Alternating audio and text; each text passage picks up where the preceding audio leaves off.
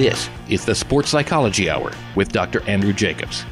I cannot express the gratitude what my son came and visited you. Dr. Jacobs has been in practice for 37 years as a sports psychologist. I have seen a change in youth sports in the last 10, 15 years. I've talked about it a lot on this show. The Sports Psychology Hour. The best advice on the radio each and every week. Failure and losing and screwing up is something that happens in life, it happens in sports. And I think we have to teach kids how to do that more effectively. This is where sports talk gets real. That word playing, it's gone from our society in a lot of ways with kids. And now here's your host, Dr. Andrew Jacobs. This is sports psychologist Dr. Andrew Jacob, and our show is now podcasted around the country. And I look forward to doing this show with you each and every week. Been on the radio here in Kansas City for 28 years, working as a sports psychologist for 38 years. You know, every week we talk about topics on this show that deal with the mental side of sports. One of the things I've talked about forever on this show is the topic of, of athletes being people. And you know, you can be the greatest athlete in your sport, you can be the last guy on the team, you're a human being. You have feelings, you have emotions, you have to deal with life, you have your family, kids, parents, spouses, aunts, uncles. You've got to deal with life. And today, we're extremely fortunate to have one of the greatest New York Yankees players ever to join us. His name's Bernie Williams. Bernie, thanks for taking the time to be with us today. Oh, thank you so much. Thank you for having me. You know, that. you're welcome. And, you know, we could talk for hours about your baseball career and all the things you've done, your musical career, which maybe is, is just as great as what you did as, as a baseball player. But I know you have a, medical issue that your father passed away from called idiopathic pulmonary fibrosis. And I know it's something that's very close to you and something you want to get into. So tell us a little bit about that and, and just where you're at with that and what you're trying to help educate people about. Yeah, uh, I teamed up with Boehringer Ingelheim to uh, uh, encourage and uh, try to educate people about the disease that took my dad's life away at 73. Uh, it's called idiopathic pulmonary fibrosis. And, uh, you know, that, tell you some numbers. I mean, there's as many as 132,000 Americans living with IPF. About 50,000 Americans are diagnosed with IPF every year, and 40,000 people die from IPF. You know, about as many as, as breast cancer patients die each year from IPF, uh, and that's really difficult to uh, determine because a lot of the symptoms uh, people may or may not have, you know, may not even know that they have IPF because a lot of the symptoms are so uh, common, uh, commonly associated with other uh, ailments like you know asthma and COPD and bronchitis. I mean, uh, things like shortness of breath. You know, this fatigue. You know, when you're doing any kind of uh, activity, uh, even going up a flight of stairs or something like that. Uh, this dry and persistent cough that lasts for months and months. Uh, those are indications that you may have IPF and that we are encouraging people to go to their doctor uh, so they can refer you to a pulmonologist or a lung specialist that could determine whether or not you have IPF because you certainly don't have don't need IPF and you don't want it in your life. Uh, it's a terminal disease. It's about five to eight year lifespan once you get diagnosed, uh, and uh, it, it is you know part of my uh, a tribute to my dad's legacy and how how important he was in my life. You know, I'm paying tribute to his life by uh, uh, making people aware, as many as I can, aware of uh, of the disease that took his life, and hopefully it'll help some people. Uh, and give them some resources to deal with uh, with this uh, devastating disease. You know, we hear so many stories about athletes today and all the issues and problems they have. Of course, when you played, social media wasn't like it is today, but you don't have to do this. You could be spending time in your music career developing that. Why have you decided to spend so much time on this and try to help people out, Bernie? Well, I think you know the, the uh, question is so the answer is twofold. I think you know for uh, selfish reasons, I uh, saw this as an opportunity to connect with my father again after all these years. Uh, and, uh, you know, it's one opportunity that I had to uh, put closure in many ways to the grieving process that I had by, uh, you know, losing him in the manner that I, in which I lost him. Uh, the second part, and I think you know even the more the more important part, is to bring awareness about a disease that is uh, rarely known, uh, but it's becoming more and more common these days. Uh, and uh, I know that uh, it, me doing that is, uh, you know, I, I know that my dad is looking down uh, and uh, knowing that I'm doing the right thing, uh, trying to help people, uh, you know, be aware of uh, this devastating disease, and that was a disease that took his life away. So uh, uh, it's really important. It's uh, really personal, and uh, it touches my heart uh, to know that I'm doing something uh, that had to do with uh, you know this uh, thing that uh, is so so bad and uh, so devastating in my family. Uh, so uh, I'm coming to terms with it, you know, from a psychological standpoint, and uh, making sure that I, in that process, I'm I'm still helping people, uh, you know, and doing the best that I can to uh, to pay back uh, to the community. You were a great teammate for many players. I know because I've worked personally with uh, one of your teammates in the past, Tom Gordon, and, and he always talked about, you know, you would spend a lot of time in your locker playing your guitar, focusing on the things you had to do to get ready. You were a great teammate. Obviously, this is translated over into your life, and it's a reflection, I'm assuming, from the way you were raised by your parents. Yeah, that is true. Uh, my parents were very instrumental in my upbringing. Uh, I have a mom that was an educator for almost 50 years in the public education system in Puerto Rico, where I grew up. My dad uh, basically uh, was a merchant marine, and then he retired just so he could be near us and raise us the right way. He taught us a lot of life lessons uh, that I still use to this day. Uh, and uh, his uh, per- uh, perseverance, uh, his resilience, uh, uh, way of being, uh, you know, always uh, trying to do the right thing uh, in every situation. It was very hard for him to say no to people. He was very generous with his time and his resources, even though he didn't have that much and he didn't grow up with a lot. Uh, but uh, all those things I was able to learn from him uh, and uh, you know put it in my life. You know, I, I was very lucky to have a good set of parents that uh, raised me uh, to be the person that I am today. I'm sports psychologist Dr. Andrew Jacobs. I'm here every Sunday from 7 8 here on Sports Radio 810 WHB in Kansas City. Today I'm fortunate enough to be talking with New York Yankee great Bernie Williams. We're talking about a disease that took his father, idiopathic pulmonary fibrosis. Baseball season's getting going. Bernie, do you miss it? Do you miss being in that opening day line at Yankee Stadium? No question. I mean, I think that's one of the things that I will uh, certainly miss for the rest of my life. Uh, uh, coming to terms with it is a different story, and I think I've been able to do that better now that I know for a fact that I cannot play uh, near the level that is required for a major league play uh, baseball player to play. Uh, at, uh, you know, obviously I won't be able to do that, but the mental aspect of the game, you know, the camaraderie, the uh, uh, competitiveness, uh, everything that had to do with being a major league baseball player. Oh, those are things that are they were great when I was able to experience them, and uh, there were, you know, I have fond memories of those times, and I will uh, ever, I will forever remember them in, in my life. You have an incredible resume of statistics of things that you've done. Four World Championship titles with the Yankees, five All Star appearances, so many records you set. Psychologically, what do you think allowed you to do that? Obviously, physically, you had the skills, but psychologically, also, what allowed you to do that and become as successful as you were? Well, I think you know a lot of the uh, uh, a lot of that had to do with knowing uh, in my mind and in my heart that I have prepared myself. I know that uh, a lot of it has to do with your born, natural, God-given talent, uh, but that only takes you so far. I think you know the, the part of the uh, success that a lot of people uh, may or may not know is the fact that you know with that talent come, uh, comes a great responsibility to foster it and uh, to encourage it and uh, and to make sure that you do everything that you can do uh, physically and mentally to to get the best out of that uh, you know opportunity. Uh, and uh, you know, like one of my managers said, Joe Torres said many times, we don't own our ability. We just borrow it, you know, for a short period of time. So we might as well make the best out of it. Uh, and uh, in uh, you know, in that sense, uh, it's really important to realize that you know, and that's really hard to do because as young players, we all think that we're indestructible and we're going to play for the next hundred years.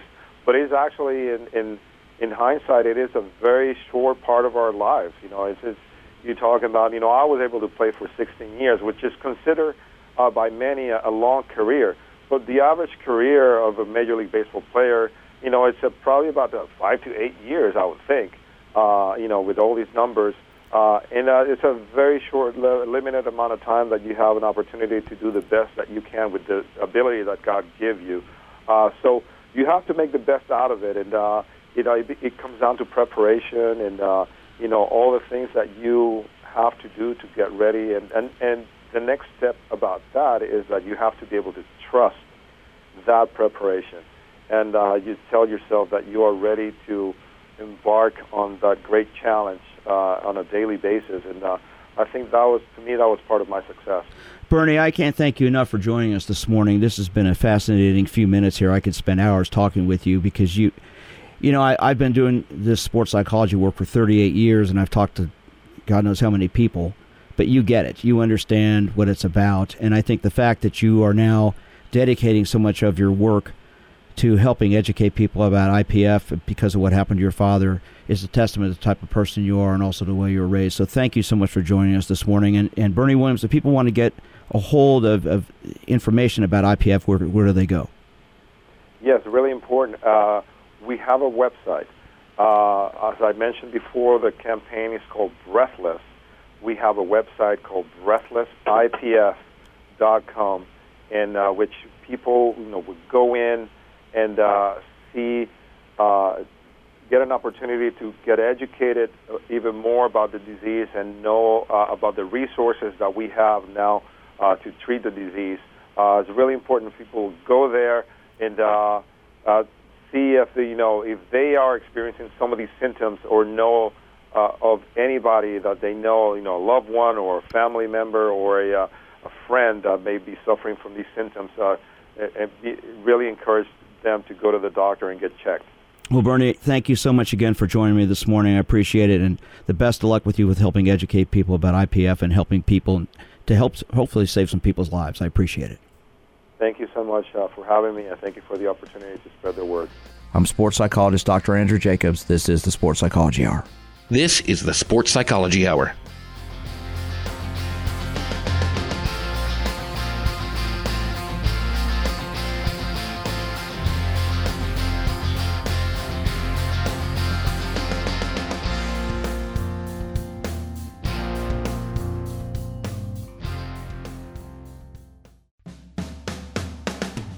Are you an athlete, competitor, or ordinary individual who wants to learn how to relax, build confidence, and think more positively? Then the 20 Minutes to Success series of digital downloads and audio CDs from sports psychologist Dr. Andrew Jacobs are perfect for you. 20 Minutes to Success will teach you techniques to help you succeed. Dr. Jacobs covers topics like deep breathing for better focus, confidence building, and positive visualization. The 20 Minutes to Success series includes programs for individual sports like swimming, running, tennis, and baseball. You can also target overall athletic performance or relaxation. For more information and to get 20 minutes to success on digital download or CD, go to winnersunlimited.com and click products. That's winnersunlimited.com and click products. One more time. To get 20 minutes to success, go to winnersunlimited.com and click products. The world of youth sports has grown tremendously in the last few years, and with that growth comes questions. What's the right age to let my child start playing? When should winning and losing become important? And how can the youth sports experience be fun? These questions and many more are addressed head on in sports psychologist Dr. Andrew Jacobs' book, Just Let Him Play, guiding parents, coaches, and athletes through youth sports. Written with Major League Baseball pitcher Jeff Montgomery and Hall of Fame swimming coach Peter Malone, just Let Him Play tackles the issues that make youth sports increasingly difficult for parents, coaches, officials, and especially kids. Just Let Him Play explains the importance of winning and losing, success and failure, and why it's okay when not every athlete gets a trophy. For more information and to get your copy of Just Let Him Play, go to winnersunlimited.com and click Products. That's winnersunlimited.com and click Products. One more time, for your copy of Just Let Him Play, go to winnersunlimited.com and click Products. We first opened about 10 years ago. We were we were small, just a few of us, but it was exciting. I always dreamt of having my own business. It was kind of slow at first, but things started picking up. We had big plans. But in our wildest dreams, we never, never thought we'd have this much work. Yeah, with so many businesses caught off guard by the storm, Reed Waste Management has never been busier. What will become of your business after a disaster? Nearly two thirds of businesses aren't prepared for an emergency, and 40% of businesses that experience a disaster never recover. Make an emergency plan now before it's too late. For a free online tool that helps you develop an emergency plan to keep your business up and running should disaster strike, visit ready.gov forward slash business. Brought to you by the Federal Emergency Management Agency, the American Red Cross, and the Ad Council. Most of my family, they never graduated high school or even let alone go to college, so I'm trying to break that barrier. My daughter Brooklyn was also a motivation for me to go back to school. Every day after work, went straight to school, studied hard, and, and it paid off. At age 26, Kareem finished his high school diploma. I could not have done it alone. I feel like if I didn't have anyone to push me, I wouldn't even bother to do it. I got one milestone down the drain, and now I got to work on the next. I see the future is really bright for me. I feel like it doesn't matter the age, as long as you go back and get it done. The high school diploma is just added to the confidence, and now I feel unstoppable. No one gets a diploma alone. You have more support than you realize. If you're thinking of finishing your high school diploma, you have help. Find free adult education classes near you at finishyourdiploma.org. That's finishyourdiploma.org. Brought to you by the Dollar General Literacy Foundation and the Ad Council.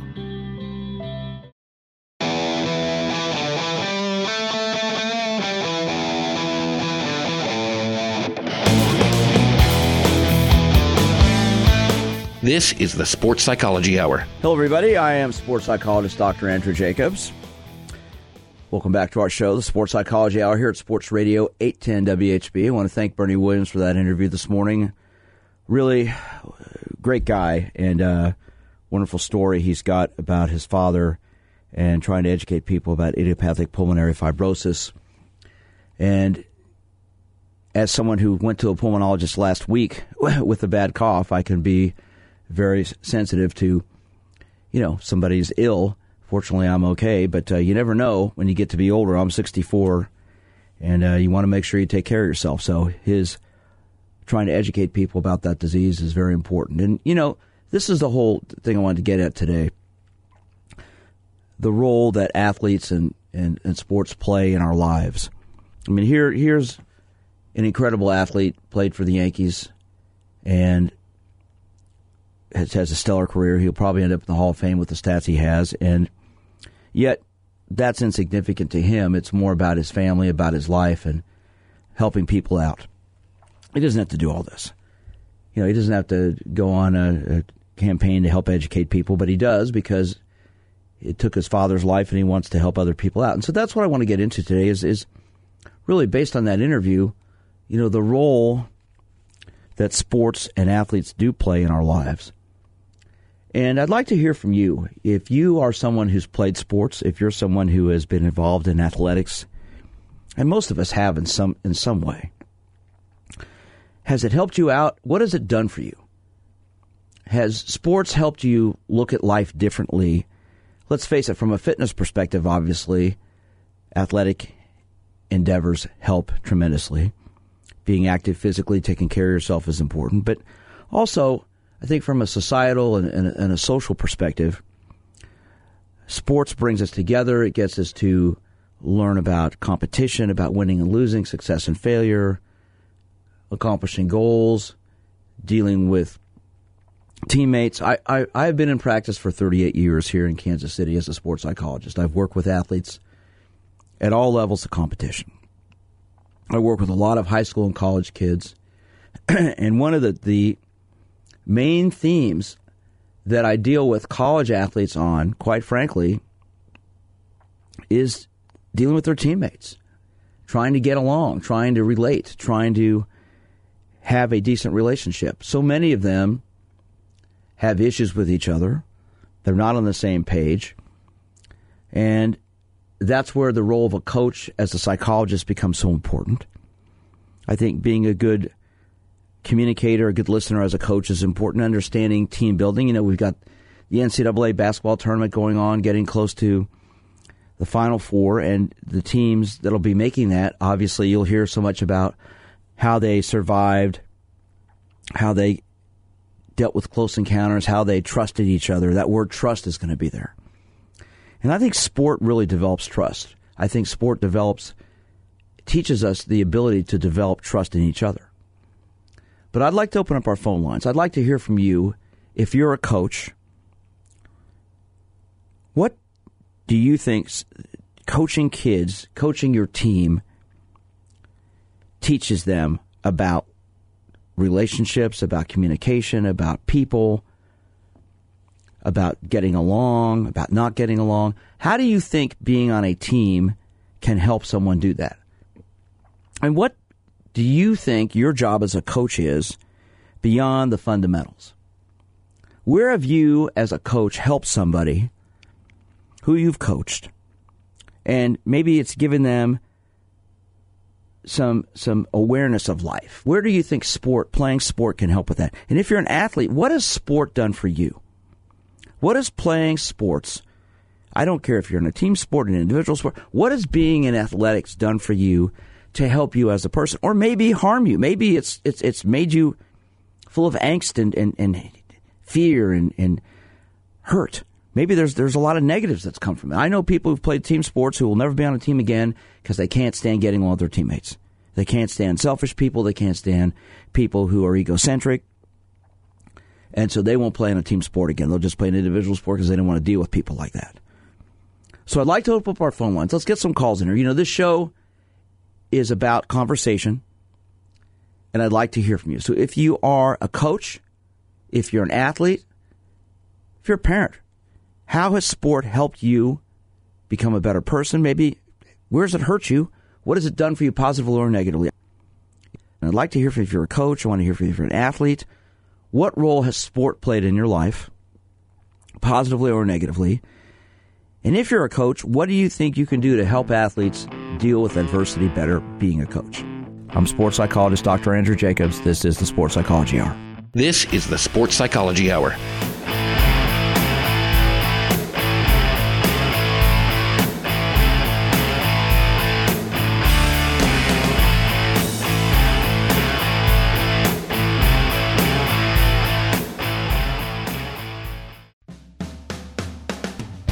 Are you an athlete, competitor, or ordinary individual who wants to learn how to relax, build confidence, and think more positively?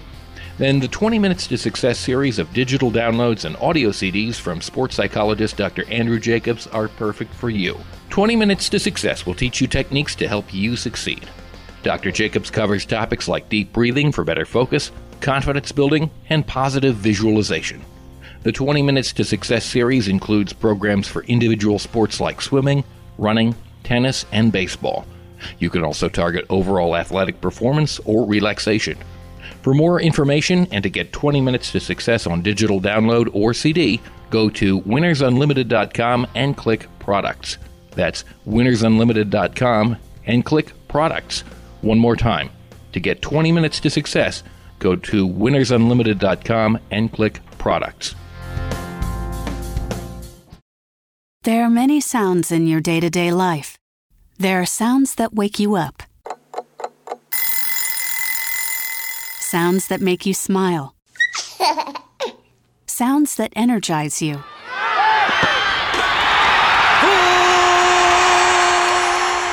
And sounds that help you relax. But there are some sounds that can alert you to danger and can help save lives. Wireless emergency alerts, now on many mobile devices, use a unique sound and vibration to bring you information about severe weather events, Amber Alerts, or other emergencies in your area. With critical information from local sources you know and trust, you can be in the know, wherever you are. For more information, visit ready.gov/alerts. Brought to you by FEMA and the Ad Council. As an 18 year old, I let my mistakes kind of take over my life. I was 0.5 credits away from completing high school and I didn't do it. 10 years later, at age 28, Jackie finished her high school diploma. When I found out that I was pregnant, I know that I had to do something for myself if I wanted to make her a better person and provide a better life for her. My family never stopped pushing for me to be better because they knew what I could become and who I could become as a person. My support team is amazing the educational director, my sister, and even my seven-year-old daughter has just been more than the support that I could ask for. I've been given an opportunity, and I'm just thankful for it. No one gets a diploma alone. If you're thinking of finishing your high school diploma, you have help. Find free adult education classes near you at finishyourdiploma.org. That's finishyourdiploma.org. Brought to you by the Dollar General Literacy Foundation and the Ad Council. Um, hello, it's me, the designer jeans in your closet. The back of your closet. What am I doing here? Would you keep caviar in the back of your fridge with the ketchup and old milk? Yeah, I don't think so. So, what happened to us? I mean, have you seen my label? I used to summer in the Hamptons, and now I'm stuck behind a pair of sweats. Sure, I never really fit you quite right, and one of my pockets is so small you can't even squeeze your hand into it, but it's all about the look and I look good. I need to get back out on the scene so I can be seen. You know, going to fancy parties, getting expensive iced coffees, Sunday fun days, okay? So take me to Goodwill, where I can really make a difference. Your donations to Goodwill create new jobs, training programs, and education assistance for people in your community. To find your nearest donation center, go to goodwill.org. Donate stuff, create jobs. A message from Goodwill and the Ad Council.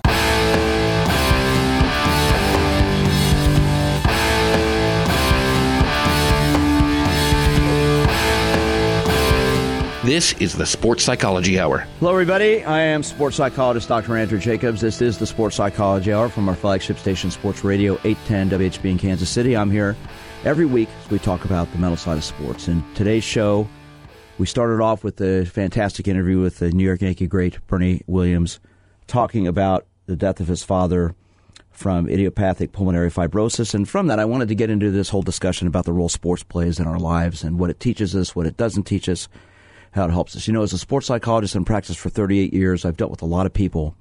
I've really worked with thousands of people at this point. And, you know, I, I love sports because I think there's so many things we can learn about what we can do and what we can't do in it. Our limitations, yet at the same time, what, our, what, what we may think our limitations are and that they're not.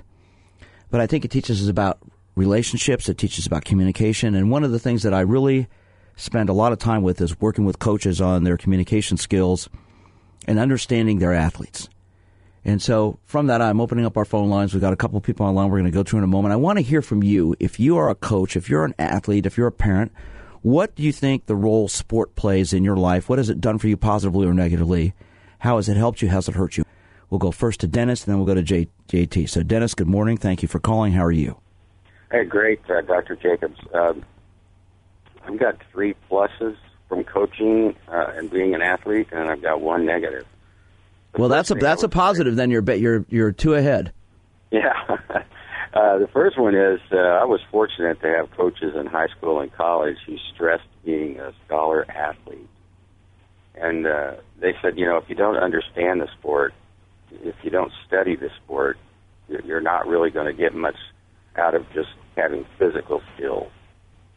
So, and then that kind of floats into understanding others or your teammates, or if it's an individual sport, uh, like when I wrestled, understanding your coach and, and what it is he wants you to accomplish, and understanding your opponent, strengths and weaknesses. Uh, the other issue I would say is uh, sports really teaches you about failure and success because nobody succeeds all the time. Um, at least, well, I guess Northwest Missouri State uh, won 30 and 0 in the NIT. I guess you could say that was a a perfect season, but I'm sure during the season there were some downs that the players and the team as a whole experienced. Teams have uh, gone undefeated before, but it's a very rare scenario when that does happen. So you're right.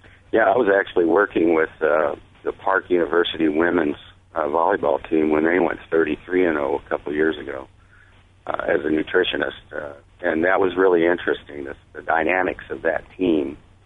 Uh, uh, their coach was very, very skilled in communication and and getting the girls up emotionally and physically for uh, competition and practice. Practice was like the game.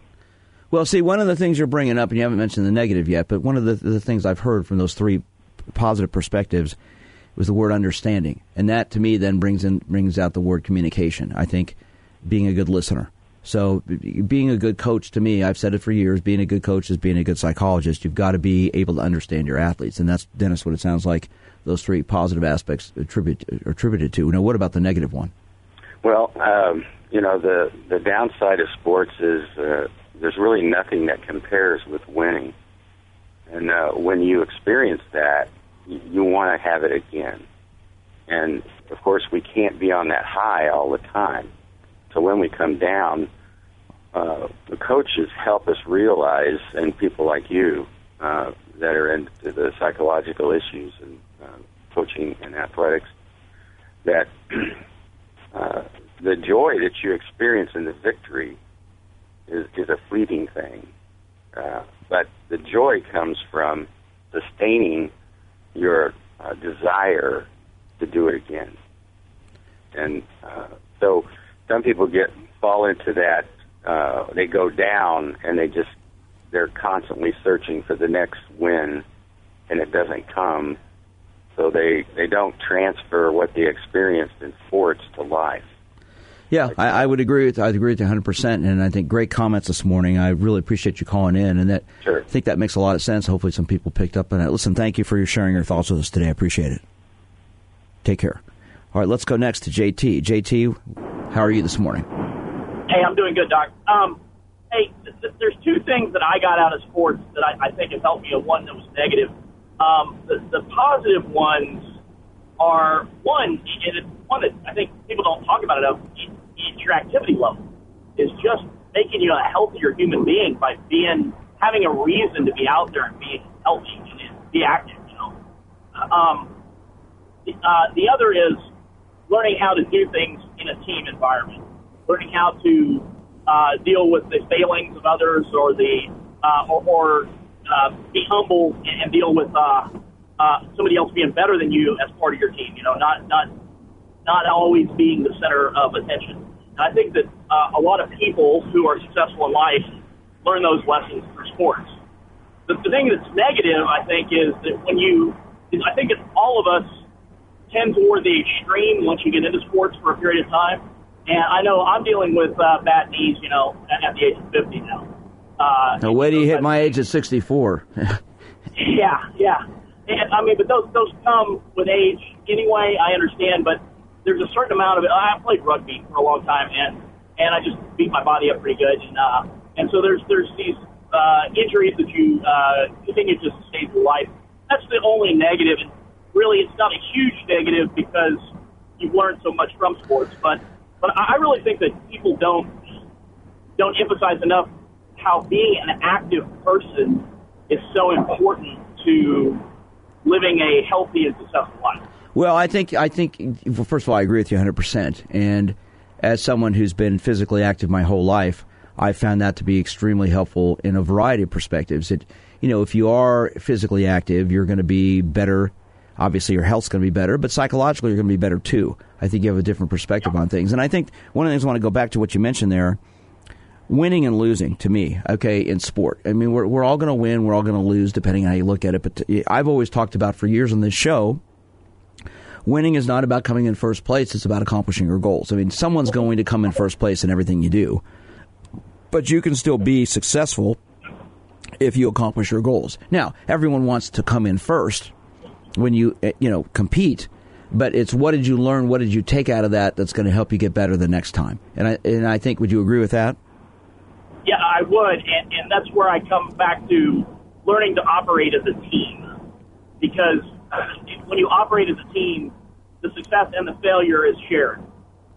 Exactly, exactly, and that's where I think having a good good coach, a good leader, can help you grow with that.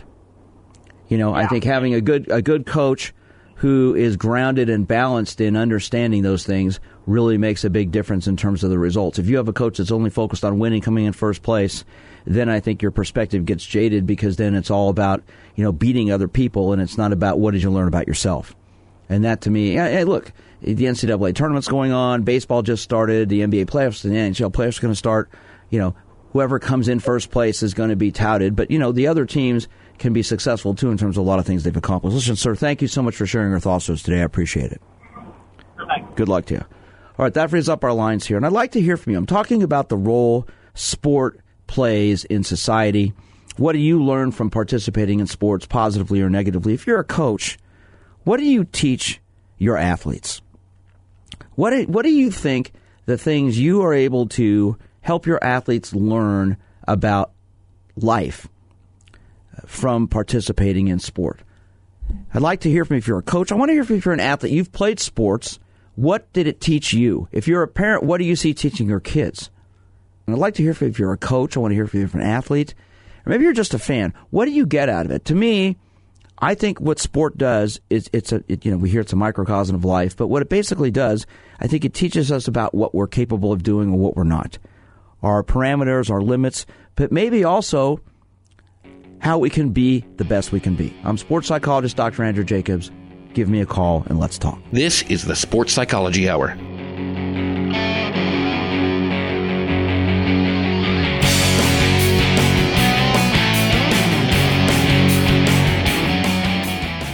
The world of youth sports has grown tremendously in the last few years, and with that growth comes questions. What's the right age to let my child start playing? When should winning and losing become important? And how can the youth sports experience be fun? These questions and many more are addressed head on in sports psychologist Dr. Andrew Jacobs' book, Just Let Him Play, guiding parents, coaches, and athletes through youth sports. Written with Major League Baseball pitcher Jeff Montgomery and Hall of Fame swimming coach Peter Malone, just Let Him Play tackles the issues that make youth sports increasingly difficult for parents, coaches, officials, and especially kids. Just Let Him Play explains the importance of winning and losing, success and failure, and why it's okay when not every athlete gets a trophy. For more information and to get your copy of Just Let Him Play, go to winnersunlimited.com and click Products.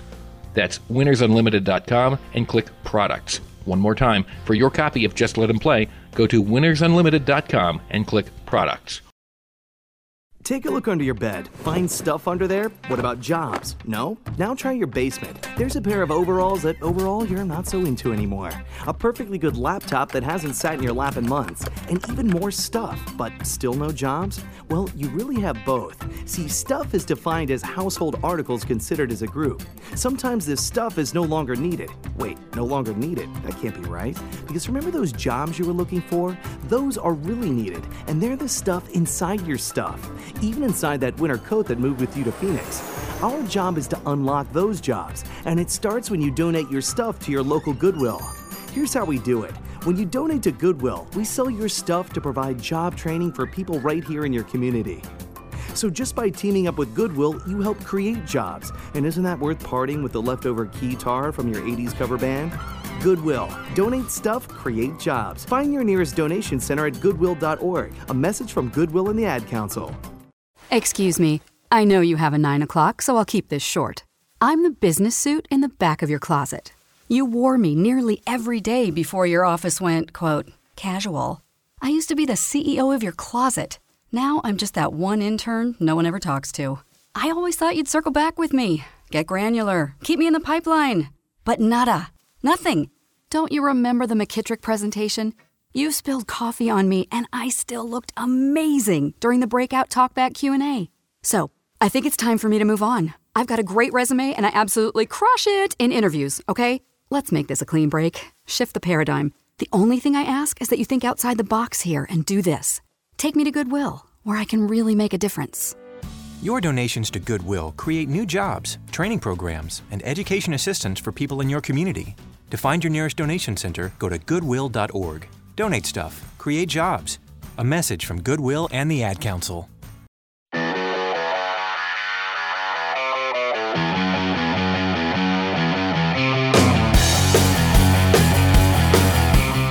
This is the Sports Psychology Hour. Hello again, everyone. I am sports psychologist Dr. Andrew Jacobs. This is the Sports Psychology Hour, and I'm here every week. Our show is now on in a number of cities around the country and growing rapidly, and uh, excited to, to know that too because I've been on the radio for 28 years in Kansas City, and one of my goals has been to get this show on more of a national level. There, there's really no one else that talks about this stuff like we do on this show, and I'm glad our show is growing. And our number here is 913 381 810. I'd like to hear from you. We're talking about the role sport plays in our lives.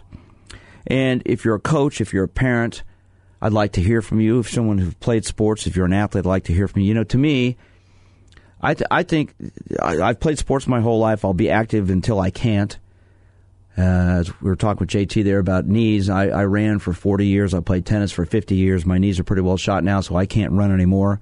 So now I walk, I do, I swim, I do a lot of other things. I'll be active the rest of my life. It's taught me so many things. I think about just relationships, about people, positive and negative. I mean, to be honest with you, as a sports psychologist, I've dealt with some pretty bad people in sports some people who've been liars, deceitful, self-centered, egocentric, and I've dealt with some some of the most incredible people I've ever known. So I think it teaches us a lot of things. But I'd like to hear from you. If you're a coach, if you're a parent, you're an athlete, and see who's on line one. Let's go to line one. Let's see, Craig. Let's see what you have to say. Good morning. Thanks for calling in. Good morning. How are you? Great. Get your thoughts. Uh, the one thing it well it taught me two things. The first thing was how to battle adversity. You know, to know that that path that I dropped or that touchdown that got scored me wasn't the worst thing that I would ever go through. But when it happened, I, I know how to deal with it. And as an adult, I I found I've found how to deal with things that that were worse than that. So on a, you know when I was a kid, you know battling adversity helped me. And the second thing is uh, don't waste an opportunity. You know, I, my when I coach my kids and they'll miss a tackle and say, "Well, I'll get them next time." Well, sometimes you don't get a next time sometimes you only get one opportunity. Like in life, that promotion might only come around one time, or you know something to that effect. So I just that's the second thing that it taught me is seize an opportunity. Don't don't think it'll come around again, or don't say, well, we went to the state championship this time. Maybe we'll we'll go. We lost this year, but we'll go next year. You might not go next year, so you always got to just well, you can't you, know, you can't take anything for granted, Craig. Yeah, especially in sports. But at the same time, I think you know it, the thing to me is this. And when I work with athletes, this is the thing I always ask them. What I, I ask athletes to keep journals, and I have found one of the most the best things I've helped people with is having them keep journals, writing down about their day, how did it go, what was good, what was bad, what's their goal for tomorrow, what did I learn about myself. And by doing that, you start to develop patterns. You see patterns of behavior in what you do, and that will teach you a lot about you know positive and negative things about what you're doing. Right. And that can really help a lot along the way. So that that's something I encourage people to do. Listen, sir, thank you for calling in. I appreciate it, and good luck to you. Thank you. All right, my producer Chris, who's been doing the show with me for the last few weeks, done a great job. He's, he wanted to add in here. What do you think, Chris? Um, I think another important thing is, yeah, as you alluded to, I think earlier about your relationship with your coach. I think that's important because I had coaches through high school um, you know, it, it, that was an important thing to me just for my own personality and how I, you know, got the, how they got the best out of me. Um, I I didn't care if like coaches yelled at me, like I could take that. That wasn't, you know, a problem for me. Um, but if I didn't have a, you know, a great personal relationship outside of, of you know, outside of the lines, whether it be football, basketball, or whatever, it I, I didn't play as well. I didn't play as well because when you are constantly riding someone and you're not if you're that same person outside of the sport and you're not going to actually after the game or something you know actually come up to you or someone's going to come up to you or your coach and be you know not comforting but just sympathizing with you or you know being empathetic or something like that i think that also is kind of a problem. If if you are someone that is going to be you know the type of intense coach that you are and you are that same person or you you're kind of you, you don't feel or I don't I, if I don't feel like you care about me outside of the sport it's only about you and you're still going to ride me and be like that when we're on the field I'm not going to you're not going to get the most out of me. Well, you know, in the NCAA tournament in the opening round, Tom Izzo was heavily criticized, the Michigan State coach for getting all over one of his players. There was a player, a freshman, who didn't do his job in a play, and Izzo was pretty vocal at him. And then in the huddle as well, he was going after him. He got criticized heavily for that. Uh, but his players came to his defense and said, "Look, that's how Coach Izzo is. That's how he coaches. We know that." Um, quite frankly, if if it, you know when he recruits people, I'm sure he lets them know. I mean, it, he's been coaching a long time. People know the type person he is, but that's because he cares intently. Now, there's a difference between being like that and then being that way and not showing empathy afterwards or being a good communicator. I mean, Izzo will get on people, but afterwards, I've heard this from people because I've, I've talked to some people been in that in the Michigan State program. He really cares about these kids. So when they go there, they know that's the way he coaches, and so if they can't handle it, they're not going to go there or they'll leave. Now, that's type of coaching isn't for everybody. Let's face it, the intensity, the yelling, the screaming. Okay, I, I'm not a fan of that, but you know what? Some people do that but some coaches, they're, they're very emotional. But they also, after practice, will put their arm around a kid and say, look, I love you, but I'm going to push you to get the best out of you that you can have. So there's a difference between doing that in a constructive way where they're trying to help you and the, co- the athlete knows it versus the coach that does that because it's all about his ego. And so I think it's really, really important. I think when we look at sport, and this is where the whole this whole issue comes in, the role it plays. Okay, for little kids playing sports, coaches who scream and yell, it's inappropriate. I mean, coaches who get angry for seven year olds for missing a soccer goal or striking out, and we've talked about it for, for years on this show. People who do that shouldn't be coaching, in my opinion. Okay, when you get to the high school and college level, okay, I understand the intensity level increases, the winning becomes important, the results become important, all that type of stuff. But there needs to be the balance. There needs to be the other side of it. If you're a coach who's very intense and gets upset at your athletes, they screw up, but they understand you care about them and you're trying to push them, that's one thing. But, you know, I have a saying, and it's in our book, Just Let Him Play, that I co wrote with Jeff Montgomery and Pete Malone. A good coach is a good psychologist. A bad coach needs a sports psychologist. And good coaches check their egos at the door. So I think in terms, you know, uh, Chris, when you played sports, you probably had some coaches whose egos maybe got in the way a little bit, and maybe you had some that didn't. Absolutely, um, I definitely have that sentiment. When I had a coach that I knew was only in it for themselves and not really in it for the athletes or the people, you know, the young people in the room, you know, and trying to, you know, mold men. And when it's all about you and what your accomplishments are going to be, um, and not for what you're actually doing this for and what you're supposed to be in high school sports is trying to you know mold young men. Um, that, that I have a huge problem with that. that, and that doesn't resonate with me if you're only in it for yourself as a coach, especially at the high school level. Well, I think we've seen a change over the past ten years, especially in educating coaches about. I think the role that they play and I know, eh, eh, and I'll bring up my tennis coach that I grew up playing with, John Bragan. He listens to the show. I ran into John at actually at the we have the same chiropractor, Dr. Evan Mladenoff, we go to. I ran into him there the other day.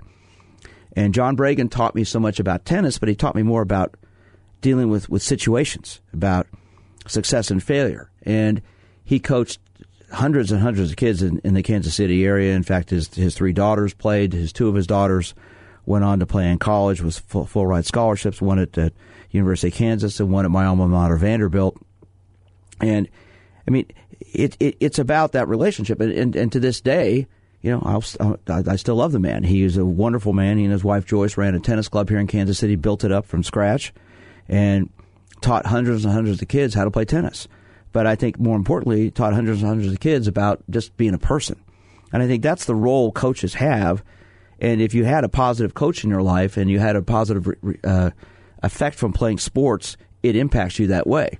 But if you had a, a, coach that left a negative impact on you, and I work with that with kids with that all the time, that can carry on for years. So I think that's where, you know, the role sport plays is multidimensional. And as a coach, you have a significant impact on kids in a variety of ways. And that's where I think it's important for you as a coach to understand yourself, understand your role, understand your goals, and the kids you coach. I'm sports psychologist Dr. Andrew Jacobs. We're here every week.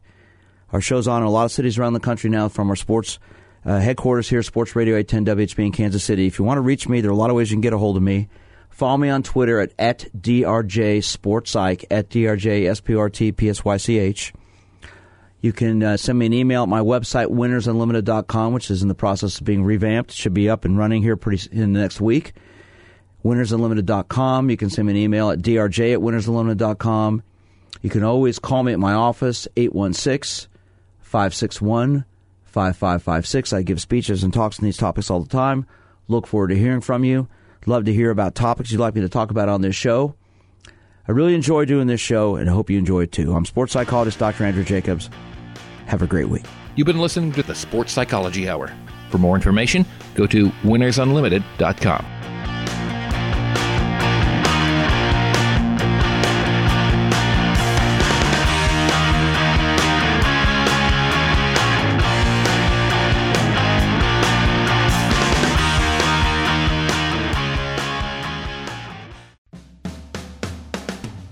Are you an athlete, competitor, or ordinary individual who wants to learn how to relax, build confidence, and think more positively?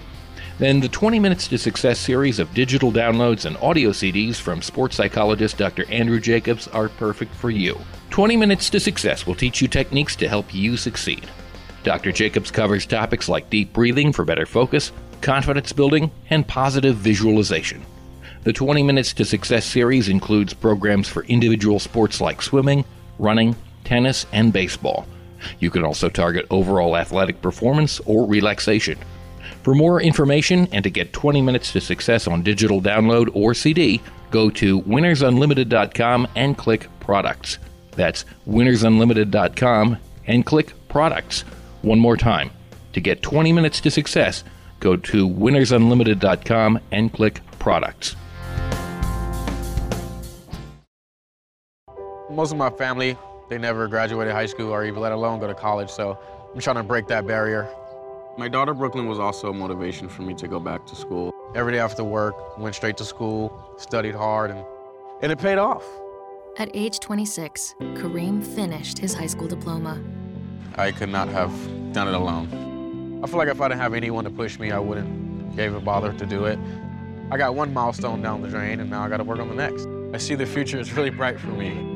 I feel like it doesn't matter the age, as long as you go back and get it done. The high school diploma is just added to the confidence, and now I feel unstoppable. No one gets a diploma alone. You have more support than you realize. If you're thinking of finishing your high school diploma, you have help. Find free adult education classes near you at finishyourdiploma.org. That's finishyourdiploma.org. Brought to you by the Dollar General Literacy Foundation and the Ad Council. We first opened about 10 years ago. We were we were small, just a few of us, but it was exciting. I always dreamt of having my own business. It was kind of slow at first, but things started picking up. We had big plans. But in our wildest dreams, we never, never thought we'd have this much work. Yeah, with so many businesses caught off guard by the storm, Reed Waste Management has never been busier. What will become of your business after a disaster? Nearly two thirds of businesses aren't prepared for an emergency, and 40% of businesses that experience a disaster never recover. Make an emergency plan now before it's too late. For a free online tool that helps you develop an emergency plan to keep your business up and running should disaster strike, visit ready.gov forward slash business. Brought to you by the Federal Emergency Management Agency, the American Red Cross, and the Ad Council.